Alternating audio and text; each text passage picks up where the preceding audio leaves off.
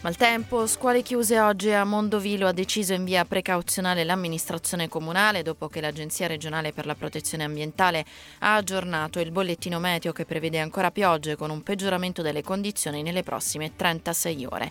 Allerta meteo anche in Sardegna, avviso di criticità per il centro e il sud dell'isola a causa del rischio idrogeologico e idraulico. Previste ancora piogge intense e temporali con pericolo di allagamenti, frane e smottamenti.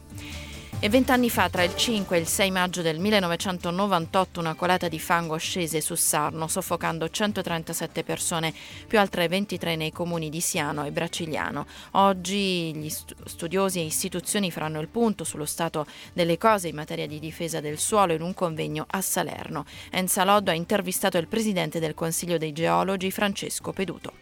Proprio la tragedia di Sarno ha rappresentato un punto di svolta nell'approccio alle problematiche della difesa del suolo, anche dal punto di vista istituzionale, oltre che nella percezione dei cittadini. Difatti fu fatta all'epoca anche una normativa che è passata alla storia come il decreto Sarno, appunto, che ha dato il là a tutta una serie di cose. Si pensi soltanto che non c'erano le autorità di bacino, non c'era una mappatura delle aree in frana del territorio italiano. E sembra preistoria, sono passati solo vent'anni ma sembra preistoria.